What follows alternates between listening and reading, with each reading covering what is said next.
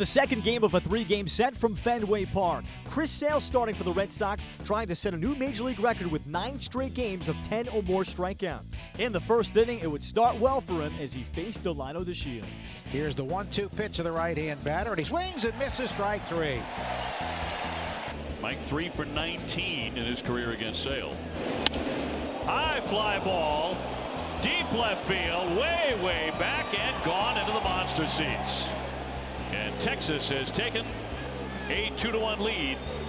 The 0 1. And Rutledge hits a ground ball into right field, a base hit. They're going to send Travis.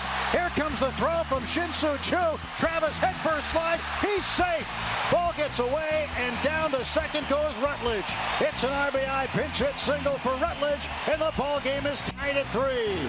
Having issues again. Here's the 1 1. That gets by Chirinos.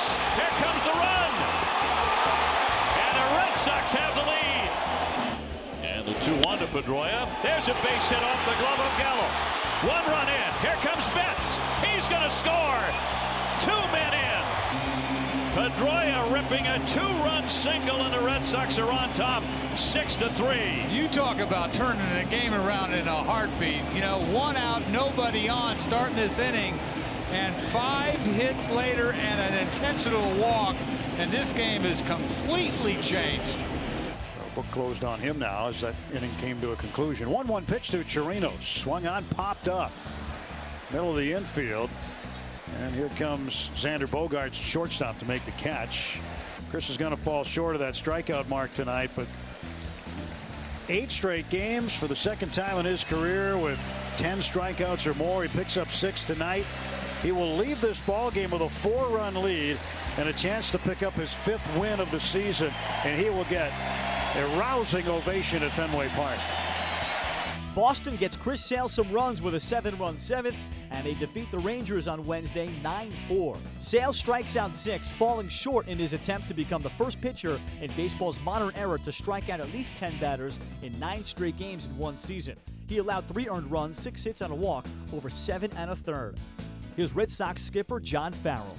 You know, Johnny, guys uh, were, were ready, uh, prepared, came in, put good swings on some pitches. A um, couple of base hits that were key contributors inside the inning. Um, you know, we're, we're, in a situation where going into the seventh inning, we weren't able to get much going against Perez. Um, but, you know, we get a couple of guys on, uh, and then with Dyson coming in, uh, figure it was a chance to, to use Mitch in that spot where he's had some difficulties. Uh, Dyson has against left-handers, worked out. And talk about Chris tonight.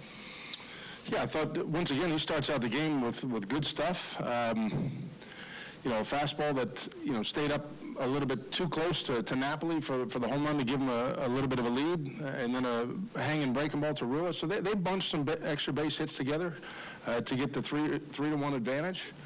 But still, Chris, uh, a lot of strikes, a lot of quality strikes. Solid outing for him tonight. John, what did you think of Sam in his debut tonight? I don't know if you're going to do a whole lot better. He, he, was good. He made a couple of good plays defensively. Uh, he looks most comfortable in the batter's box, I'll tell you that. Uh, you know, he was very much under control. He took some borderline pitches. Um, you know, a, a, very solid night, certainly a memorable one for he and his family. Uh, and it's great to see him step in on his first day, contribute as he did. Um, good night for, for Sam. John, beyond what Sam gives you when he's in the lineup, what does it do because it gives you a guy like Moreland to come off the bench. It seems like it lengthens your possibilities uh, in terms of pitching. Yeah, I mean, anytime you've got a guy like Mitch available to you, uh, as we did with Chris, uh, you know, see why. Uh, to have that kind of veteran presence at your disposal, you know, to pop him in a, in a certain spot, in a key spot if you're down a run or, or more, uh, it, it adds some flexibility. Um, gives us a matchup with another right-handed hitter in the lineup uh, against a left-hander. So uh, that was that was a good combination, and it certainly paid dividends tonight. Did you uh, get any report on Price and, and what are the next steps? Well, the next step will be we'll sit and talk with him tomorrow. He came out of tonight's game feeling fine physically. Uh, you know, he got to the maybe the goal number of pitches thrown, a couple of extended innings early once again. Uh, but uh, we had a scout there that you know liked what he saw in terms of the physical stuff. Um, the line score isn't isn't going to be uh, what we'll see going forward, uh, but from just answering the physical side of it, I think he's answered that tonight. But we'll check him in the morning, make sure there's no physical ailments, which we don't expect any, uh, and we'll sit with him and map out the next step. What's it been like to see the way this offense has really kind of come together the last three games now to put up as many runs as we have?